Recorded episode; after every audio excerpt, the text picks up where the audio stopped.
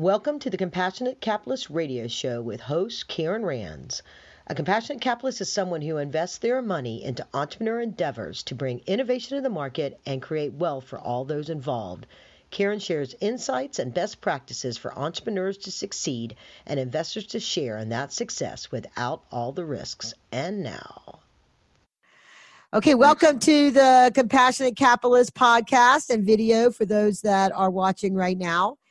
Uh, so, you know, anybody that has been listening to me for a while or has been um, watching any of these videos on my list and this whole idea of compassionate capitalism, you know that, uh, you know, it's grounded in economics and the economics of capitalism that says, you know, we buy, sell things and make money doing that. But then the compassion gets layered in on top of it within mostly within the context of, of angel investing but also when it comes to how all types of capital and financial sources private financial and and and in for the and in within the context of today potentially public money as well how does that get put to work so that it does more than just make money for one person and there? How does it get put to work that it benefits our society. And within angel investing, it's the innovation side of bringing innovation market, creating jobs, creating wealth. But what can we do from a compassionate capitalist perspective when it comes to, um, well, quite frankly, an urban re- renaissance, which is what our topic is today, and why that is important. Okay, because it, you know, what if there was a way to do the impossible? It's really not impossible but so many people think of it they think it's it's it's too far gone to even even um, attempt it and that's the investing in low income neighborhoods and actually making money at the same time. We're not taking advantage of those low income neighborhoods we're lifting those low income neighborhoods so that everybody benefits that they benefit economically financially health uh, mentally all of those things but also the people and the institutions that make those investments. My guest today, Terrence Gallman, is the esteemed author of The Wall Street Bonds, The Urban Renaissance. It is a book about financial and social revolution that could raise up the people and the GDP, the gross domestic product, at the same time. I'm going to just say hi. I'm going to introduce uh, uh, Terrence here in, in more detail, but for those that are watching, so we're going to dig into this idea of urban renaissance and how that not only benefits the black community, but why it is imperative across the spectrum of all communities and people to be aware of this, to understand why we're in the situation we are in 2020 right now, and what we together as society and those that are in the that have the financial means the wealth managers of the world the fund managers of the world the angel investors the real estate investors all of those people can participate in this be compassionate capitalists but also be change makers when it comes to the urban renaissance. So let me tell you a little bit more about terrence because this is really i just learned a few more things about him. I've known terrence for a while um, and we're going to talk about a project that we're working on and and part how we're we're committing to this. But let me say, so Terrence is a man who has lived both the American dream and the American nightmare. He grew up in a South Carolina trailer park and went from prison to the state house to the United Nations, all because of this one idea. He's an ex con, financier, business coach, and community activist.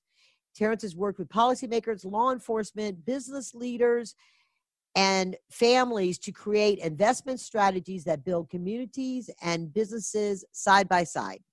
Gallman has been described as a dominant force in the economic, finance, and investment community. Welcome to the Compassionate Capitalist Podcast, Terrence. I am so glad that we finally got this show scheduled.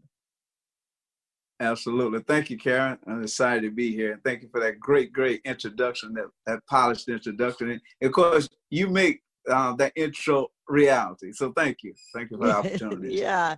So yeah, absolutely, thank you. So, but we're going to dig into what this actually means, the the urban renaissance. Okay. But you know, share share a little bit about your journey for our listeners, the investors and the entrepreneurs that are out there you know that that this idea that transformed you because you know, growing up in abject poverty like that, it's so often for, um, and, and it's not just a, a black black history story. There we have people up in appalachia mountains and as a result of of other areas and farm communities and because the industry shift that or that deal with poverty.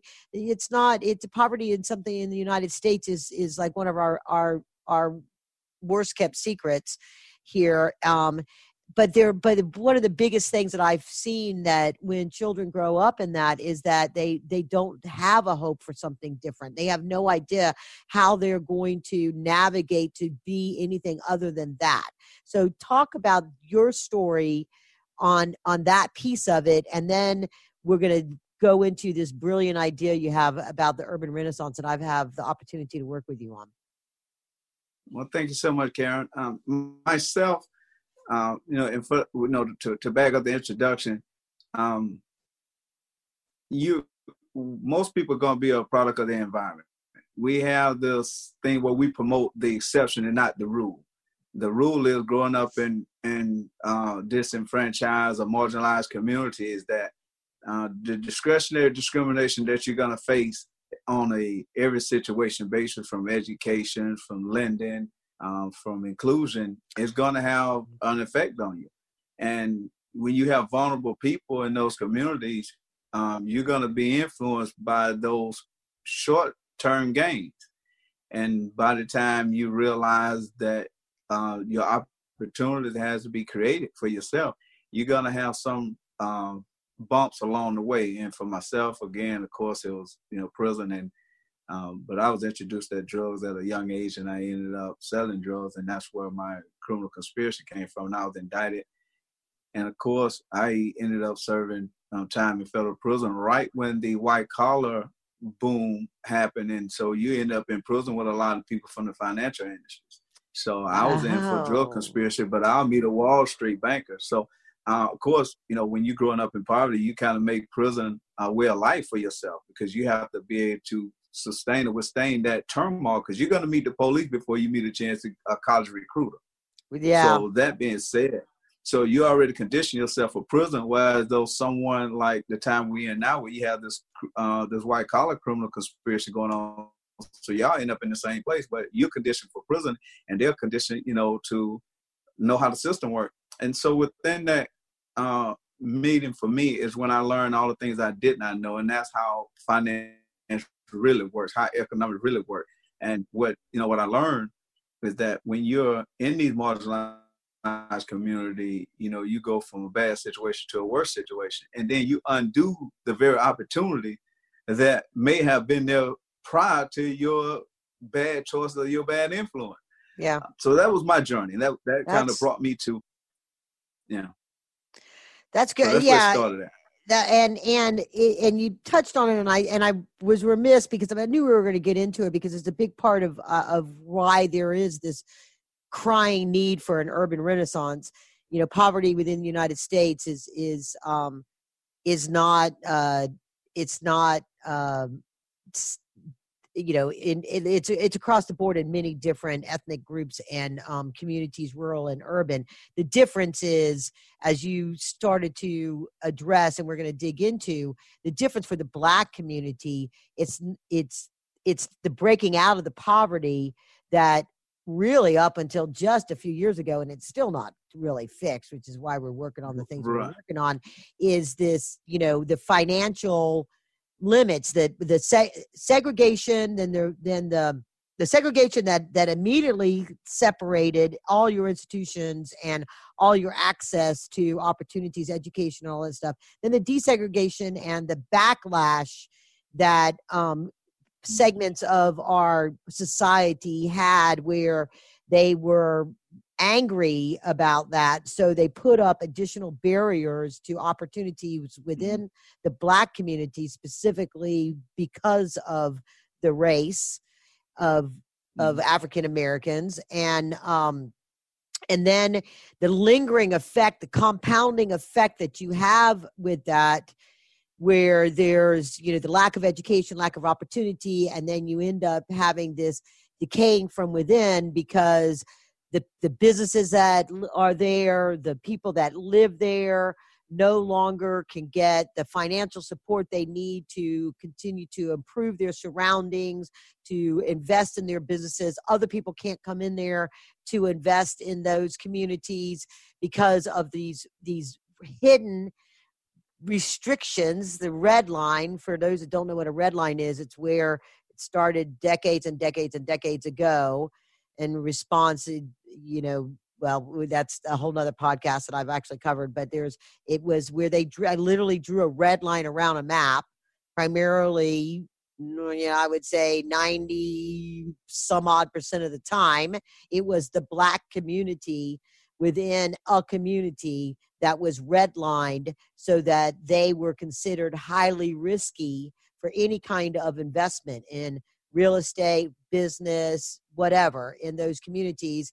And therefore, in order to to do what you needed to do, you had to come to the table with significant more ga- more cash than what you could anywhere else because the banks wouldn't assume the same risk tolerance they would within a white community or for a white investor or a white homeowner. And so the ripple effect of that is that the people that are that stay are the ones that have no choice because they can't economically get out of those communities and they're stuck mm-hmm. and you mm-hmm. have this um, decaying of our our inner cities and that's let me just you know that's kind of a bleak it's bleak perspective that I just laid out there but it is reality right it is mm-hmm. reality mm-hmm. so Absolutely. that's what we are dealing with right now that the pandemic has shown an incredible spotlight on it because of mm. of the lack of income that we're not addressing, the lack of access to health care,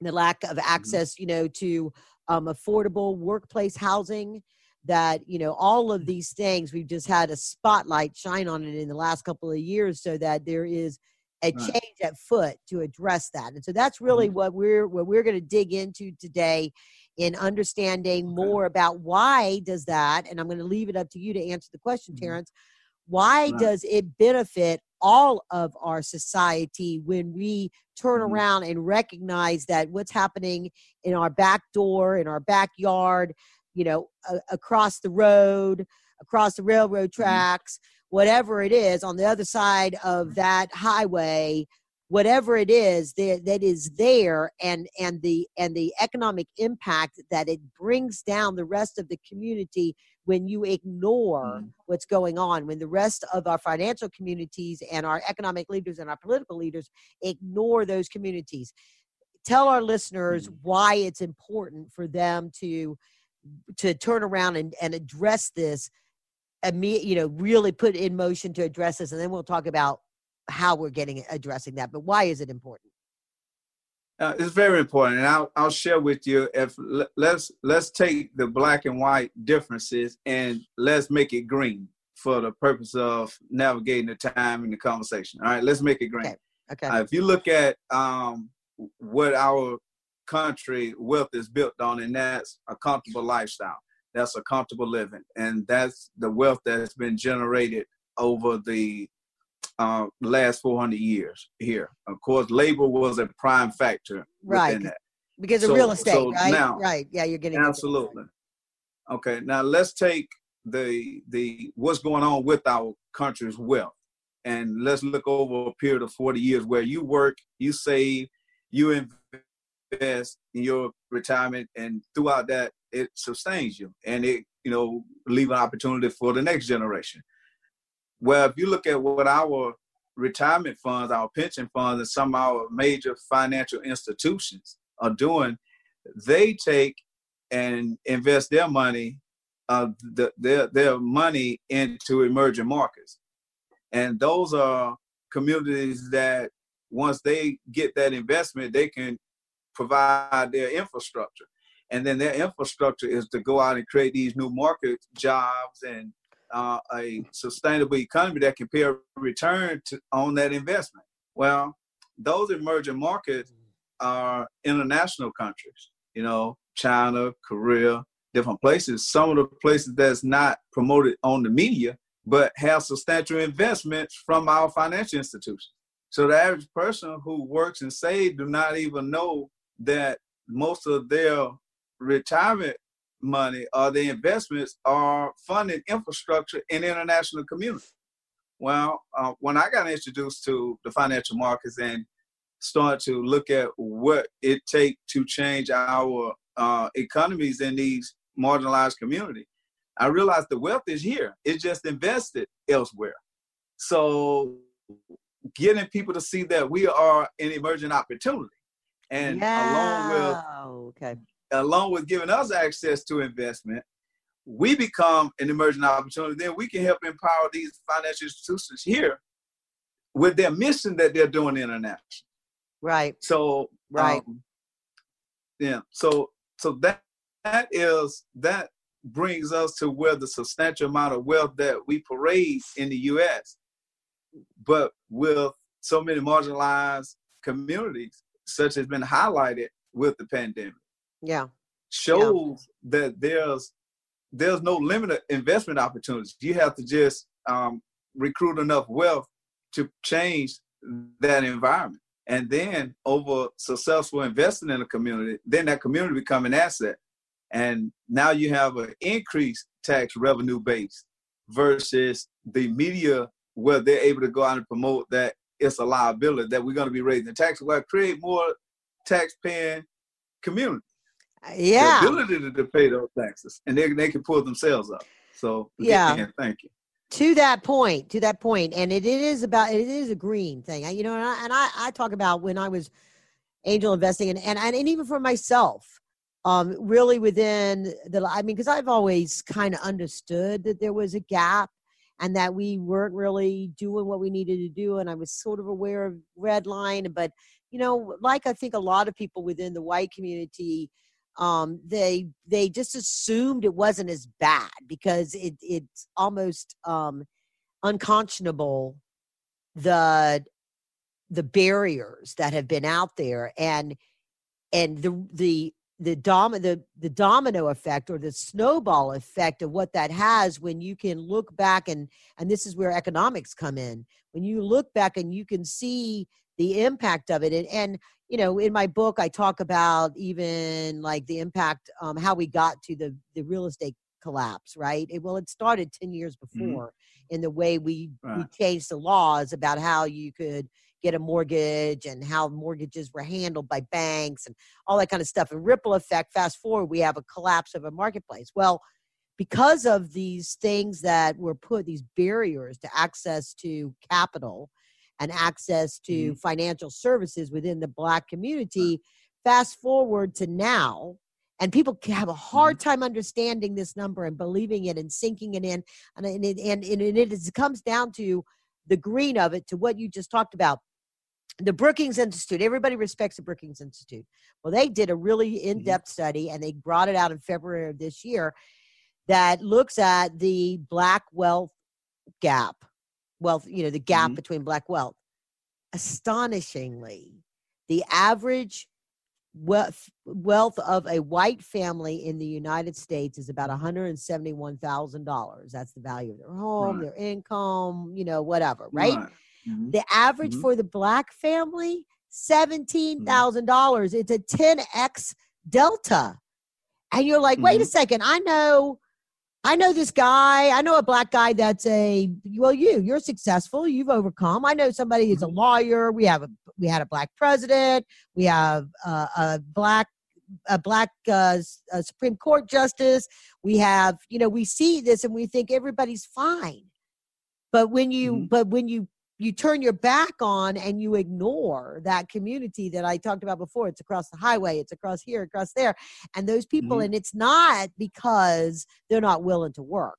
It's not because mm-hmm. they don't strive for some, doing something better for their family. And we're not even going to get into the criminal mm-hmm. justice side of the things. It's not for any of those those rationales that people do to try to make themselves feel okay that it has become such a dearth as what it has right it's it's uh, mm-hmm. you know it's not because of that it's just because of the of this this structure of what what it is and to your mm-hmm. point green if you could take the average black family's household and let's just mm-hmm. say double it let's say have we put a plan mm-hmm. in place that says in 30 in in the next 5 years if it's Mm-hmm. possible to even have that happen but we are able to grow the economic status of a black family from 17,000 to 25,000 to 30,000 to something like that, right? Mhm. How much more could they pay Mhm. in Uh, rent? Just like you say, they could you could invest in there and they could pay more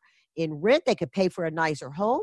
They could pay Mm-hmm. for other goods and services that they're not able to pay for now they become contributing Right. members and how and they pay taxes they get to pay more taxes Right. yay you know they get to pay you know they could buy a home and pay the property Mhm. taxes that fund the schools i mean part of the reason why our Mhm. schools end up having this big delta is because schools are funded through property taxes so if you have a community that has really depressed property values guess what there is no property tax to fund a good school and so Right. all of that comes down to what do we do to lift that up so that they can Mhm. and we and that goes to the gdp part of what you said within your Mhm. your premise behind your book you know we can really lift up everything within our society and you know not take more from those that don't have it but give them more so that they can contribute Right. Well, thank you, Karen. I'd like to chime in for a second here on a couple of things that you mentioned. A lot of the wealth um, that we're talking about that exists in those white family community um, are assets that are secured by the labor and the tax revenue um, from these challenged communities. So it, it's imperative that both sides see that you know that has to return back to these communities. That's a big labor pool. So those assets uh, have been erased by the pandemic. So a lot of security that was commercial paper that these communities had borrowed against are projected this 20 year growth over it- it's totally eradicated. I mean, over four months, I look at Airbnb made a statement saying that they built this great business plan over the last 12 years, built this great billion dollar business. And in four months in the pandemic, it literally wiped them out. So it wasn't just Airbnb wealth that was built, that was borrowed for the most part. Uh, the majority of the communities that have been, you know, turned into these viral and these uh, virtual platforms, uh, these e-commerce platforms, if you don't have the physical community working to go out and produce the goods and resources that we use every day, you have no chance to uh, create the trade that produces the wealth that we're able to, you know, continue to advance in our society. So the pandemic is almost like a stock market correction for these issues that's Yeah. been long overlooked. And there are some key drivers um, that make this show, that make what you do, and that make you know connecting with what your efforts have been so great. The compassionate um, capitalist movement. There are key drivers now that are addressing the income inequalities or social inequalities and when most people are still dealing with these issues that are black and white no this is this happens across every spectrum and while we're just addressing it here in the us because we're a leader uh, of it being a black and white issue uh, which is totally a solvable um, situation it gives us the opportunity to take the lead again because there are key drivers like Impact Alpha. Um, some of these pl- people platforms are community driven. And what they do is they go into these communities that show local investment opportunity, local uh, investment leaders that will allow local people to really look for local asset opportunities that are w- where they are versus um, waiting on the government, which is a business, to come in and solve these social issues. And the people who are leaders in these, you know, especially politically, they are key drivers as to where this source of funding and, probably 70, 80% of the businesses that, you know, have these assets are dependent on government revenue. hmm So we're having a chance to see that this, this, these inequalities are man-made, you know, Yeah. and it's not there's something lack of neglect on the community. Also, it's an opportunity. I like to say we're primitive. We have an opportunity to Mhm. continue being a leader yeah and not yeah. fault find to the point that we're fighting. Yeah.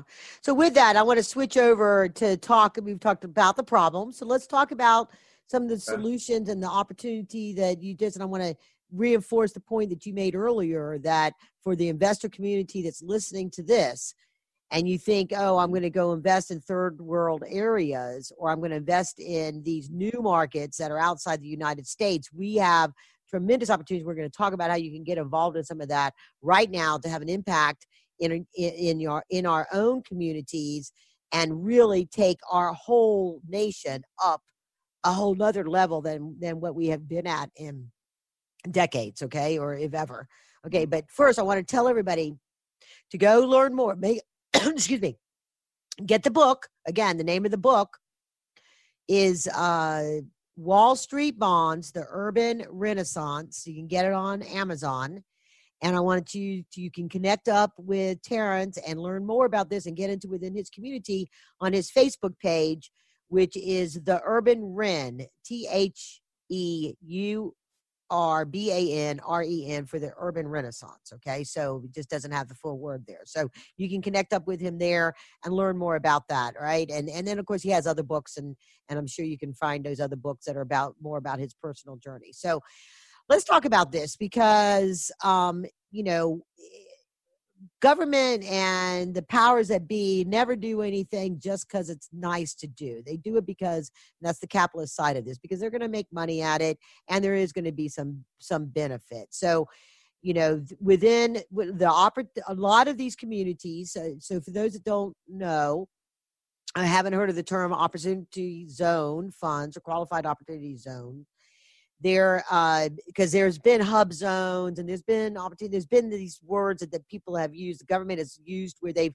given tax incentives and different things to try to and low interest economic development uh, groups will do low interest or zero interest loans and these things. So those things have kind of been around but there's never been as big of a shift in the capital markets from where money was to where money can be and a strong financial incentive to do that until the last couple of years. And it was a bill that was a bipartisan bill that was tacked on to the uh, the tax changes in 2017. It had been worked on by Cory Booker and I think Tim Scott, right? That was it Tim yes. Scott? Yeah. So we had uh, South uh, Carolina. South Carolina Republican, New Jersey right. Democrat, we got the urban, mm-hmm. the the urban aspect of it that that Cory Booker was emphasized and Tim Scott was more emphasized on the rural aspect that says we have abject poverty and lack of investment in the real estate and in the development of these communities. And you know we need to do something that encourages institutions individuals folks to shift their money to invest locally into these things or wherever. It may not be local and mm-hmm. so it basically gives, we're going to get into all the details, uh, lots of information around. You can, um, you know, I'll have probably have a link in there on, on my show notes about this, but there's, um, um, it basically is a is a offset of capital gains taxes for making these investments for the money that you put into it whatever you would incur in, in capital gains. And then depending on how long the money is in this program or in this particular investment where it's creating jobs in that community or providing quality workforce housing there's also a business investment aspect of it. You get to offset your return on investment on that. So that's a real incentive for people that are just doing normal investment and encouraging, but also people that decided they they the stock market had risen and it's time to get out. I don't want to have to pay all those capital gains. Let me move my money over here. Or they're doing uh, the real estate exchange and they're avoiding it instead of kicking the can down the road. They can put money in here. Family offices finally have gotten on board and they're like, oh, we got all this wealth that might have been accumulating a value over years and big capital gains bill. We can move that now and do that and put it to work, having this great impact on there. So, um, that is so uh, we in what one of the things that Terrence and I are working on is to identify the public and private pieces of of the sources of capital and how can we create almost a blueprint to be able to provide the local leaders in a community and the financial community on how they can go do that. So Um, you have a vision for this, Terrence, that's even even bigger and broader than what I just described. So share with our listeners how you see the benefit of these these public funds that are you know HUD housing and foundation money and whatever and and the, that as well as with these private funds and a vision of what you think can happen in the United States when it comes to lifting up these communities. Well, there's a couple things I just want to share. I was a part of uh, the Global Private Equity Conference that was held in Washington a few years ago, where these trillion dollar fund managing companies uh, and their leaders were speaking about the uh, global sentiment of social good, and that if that's that's kind of what that's what's leading us now. So if you're not a company or country that's affiliated with social good, the internet is actually going to be a driver of whether you consider your business or not. And of course, every investor, uh, even the government, are into a particular investment for an exit. So our society now, if you can look at uh, Brexit and uh, some of these other communities across the board, uh, their social good is what's driving the narrative. And to say where we are right now, we're just at the tip of the start uh, in these communities where not just the pandemic, but the other aspect, the criminal justice system, those other things have have us communicating across these different spectrum as they let's find an opportunity. So so the, if you look at what's leading the, the narrative now from uh, Twitter, Facebook, LinkedIn, these are uh, social media giants that are connecting people regardless of their differences from all over the world. And in the U.S., the narrative to drive change is opportunity zone legislation. Again, you're talking about the black senator Tim Scott from South Carolina, Cory Booker, uh, one of the up and come uh, guys in you know this bipartisan effort, and you're looking at the legislation that's telling these investors, look, you know, you can partner with the government to not have to uh, pay taxes if you just invest in these challenged communities and these opportunity zones are also locally designated by, the, I, I just want to say the governor, uh, that can, you know, uh, designate what would be considered uh, needed as an opportunity zone within their state. So there's still this political element uh, benefit that these investors can be become more favorable across the spectrum if they can find a community that will have the proper infrastructure to accommodate this investment of this yeah. level. Now, most communities are still challenged, and I'd just like to highlight the Epic uh, Impact Fund, uh, what they're doing in Atlanta to uh, with Jerry there, um, McGee, to facilitate um, the up and coming transition of wealth. Uh, and to give these investors, you know, a 10 year type umbrella for this stuff to really work for everybody. So I, I got to give a huge shout out for Tim Scott and Cory Book for even co-partnering on this effort. That being said, the, the key element is getting the local communities to understand they can become architects and a conduit to facilitate where does wealth go. But there are certain criteria that you're going to have to meet in order to be uh, to attract this investment. So you still have to attract this investment because even now it take the tip of the iceberg of police brutality, criminal justice to even get Netflix to, you know, to give for a hundred million dollars. You got uh, PayPal gave a bank in South Carolina 50 million. That's, you know, um, we have Square led by Jack, and some of these guys are very vocal about change. But when you go into these challenging marginalized communities uh, that don't have the proper infrastructure, they're still light years away from getting the proper conduit so that these investors would come out and say, hey, you know, this is where I want to put my money. Because we're not at that point where everybody's with wealth is feeling that bad that they really want to help uh, the every community. That's not happening yet. You know, people are protesting, you know, the slightest change of, of convenience in order to address these communities. So uh, opportunity zone is the beginning of that. Social good, that's the narrative that's being driven and I just want to share with you, look at some of these uh, financial powerhouses and the narrative that they're driving, like Impact Alpha. I want to highlight them again. If you go and you look over their feeds, they're bringing some of the best content to the market. Then you go to uh, fundraising platforms that highlight these opportunity investing opportunities that's gearing up with angel investor VC to find out where they're spending and investing their money. Um, you got Super Return uh, that host a lot of international investors all over the world.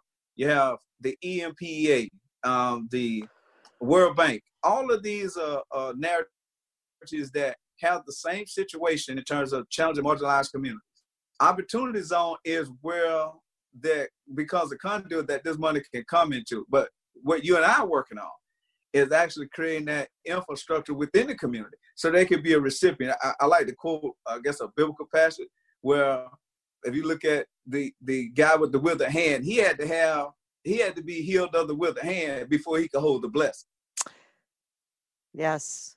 So what you and I are doing are focusing on, and, and partners we're working with are focused on the withered hand, and these I investors that. that we want to work with has the blessing. So Yeah. of course we can't do it alone, but I just want to be thankful for you know you having you know the compassion to even have a platform that could bring these two extremes together. So again, Yeah. I just want to thank Yeah. you for the opportunity. Mm-hmm. You're very welcome. And so let's talk a little bit about what an ideal situation looks like because you know we're talking a lot about real estate investment and, and people go like, oh yeah, okay, so I buy this, I fix it up, and then it's worth whatever. So in communities, some of these communities, and one I don't want to name the city because I don't want people to jump on it and drive our values up, quite frankly, because we got a really great Right, plan on what we're going to do here. But in this particular case, it was a community that had, over the course of 20 or 30, even 50 years, had just seen a drain of resources, people, knowledge, all kinds of stuff. Um, and and not that far from where major other development and growth of other prosperous cities that you would recognize all their names in the United States, but within this thing, five miles from this area, five miles from this area, but in this area, we have what they call a food desert. Okay, that's where there's no restaurants. They had an education desert because the schools just could not be sustained. So there's no education until somebody, in this case, a, a charter school, starts a school within that community for that community. And there's special programs for that now within our education system so they could bring back some education to that thing. But there's no things that we completely take for granted when we're there. It's like there's no emergency care or pharmacy. There's no grocery store. There's no, there's just, it is just a desert of some houses. And, you know, and so a, a place like that not only has an opportunity to come in and develop it where you can put education at the center of it, but you can also provide the workforce housing for the people to live there and be able to go to these other places that have really great jobs, but also turn around and shop you know, don't have to drive seven miles, 10 miles to a grocery store if they even have the ability to Mhm. to get there easily because obviously there's no public transportation and something like that. And so there's an Mhm. opportunity for people at all levels. If you're not necessarily the real estate dude, but you see, oh, there's an opportunity. I want to uh, get involved in vertical farming. I want to get involved in industry where I'm bringing new uh, new type of, of manufacturing into an area uh, or a new type of innovation, or I want to franchise and put franchises things. Look at these kind of communities because there's all these business opportunities in there and will to, in effect, create a whole community out of of this desert. You create a uh, a, an oasis, if you will, for the people that Mhm. live there.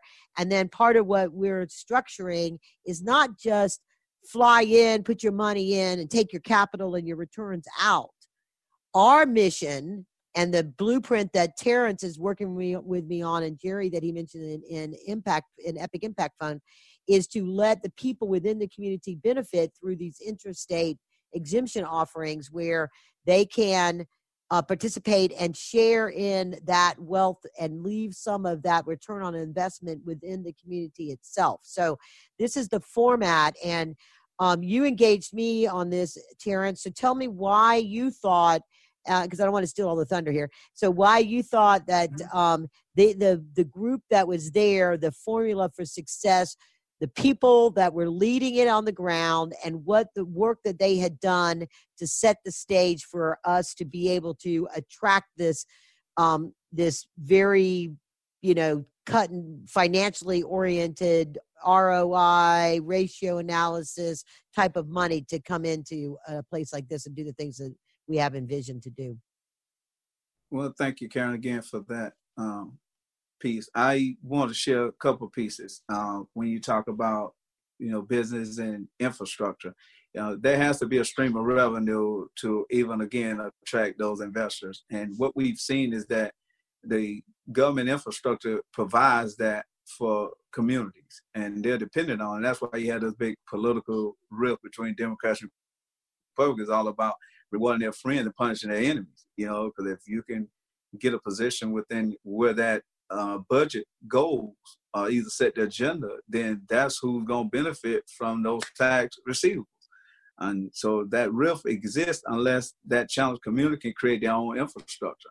Well, they they labor, but the wealth that the wealth eludes them because they're not they don't have a conduit to keep the wealth, first of all. And that means that the government don't mind you giving, you know, taxable income to a nonprofit organization. But if you look at it, even from the highest administration, those nonprofit organizations are their friends and family, so you still have one and the same. Well, in these particular communities that I've been, you know, fortunate to have a relationship with, uh, they have the leadership in the community on the ground. They're just not supported by those municipals. And so that's the real protest that's going on. The have and have nots is because you don't have that political influence to when it comes to who get that contract or who get that funding. You know, it's going to go to whoever politically are, are rewarding that party. So the reason why it was important for me to be on the ground and, and to work with these challenge communities is that I know they have the leadership, they they have the effort, and it's not the narratives that's driven in news about crime and uh, they those are just the things that uh, go across the media because they're they're click issues. You know, they're clicking mm. shares, but not necessary problem stuff. So um, within the community that has the has the infrastructure, if you can show them that their income could serve their own their, uh, their own stability by creating these locally assets that can be owned locally. Uh, and within that, now instead of working 40, 20, 30, 40 years for the wealth to erode in months, you can walk out your door every day and see that school. You can see that uh, those house, affordable housing development. You own that. So we're we're saying that look, these channel community are opportunities. And again, if we go back to what these institutional investors are doing internationally, uh, even now, because all these borders and all these issues going up globally, you know, they're even looking for, for projects and things that are local. It's just that the local leadership has to have this infrastructure. Again, reference to what you and I are doing and working with, you know, Jerry Impact, uh, Epic. Those are things that's going to lead this narrative for change that the local people, even though they have a little bit of wealth, but they have a lot more leverage than what they know, but they have to have the asset to invest in. Yeah.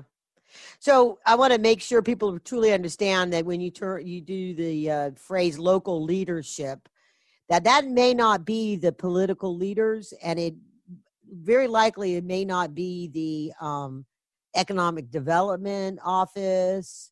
You know, they they're it, what we're talking about. The feet on the street is that people that have that have grown up in that community that have succeeded in their own right and coming back into the community recognizing that they they want to lift up the areas that they came from. And um, as a result of their influence because they have been involved in that community over the years they have the relationships with the political leadership and the economic leadership to influence the what they do. What because in order to do a development effort like this you have to have zoning approvals. You have to there's this term called shovel ready. You have to have zoning approvals. You've got to have um, like uh, sometimes it's uh, if you got to redo redevelopment it's uh, tax abatements on certain things it's a commitment to uh, you know, not do eminent domain on something and take away the opportunity. It's a commitment. It's a it's a it's a blessing of the initiatives that they're doing, and then it's ownership of those people that have been in that community that live in that community to to uh, the, so they they own the the properties and they own the area that's going to be developed So they've got their own skin in the game, and now and they have a vision. So you're using their vision because they know what is needed in their community, and then the outside mm-hmm. money can come in and lift that up in partnership with the political and economic leadership. But you, it's critical to have keep people that that live and breathe and are part of the fabric of the community to to, to, to be the vision and the leadership of what where it's going right? I mean that's that's really the difference in the project that we're working on on other things you know? There's all kinds of stuff that people just want to kind of fly in oh let's go buy this and do this kind of a thing. But it's really for something like this for urban renaissance when you're looking mm-hmm. at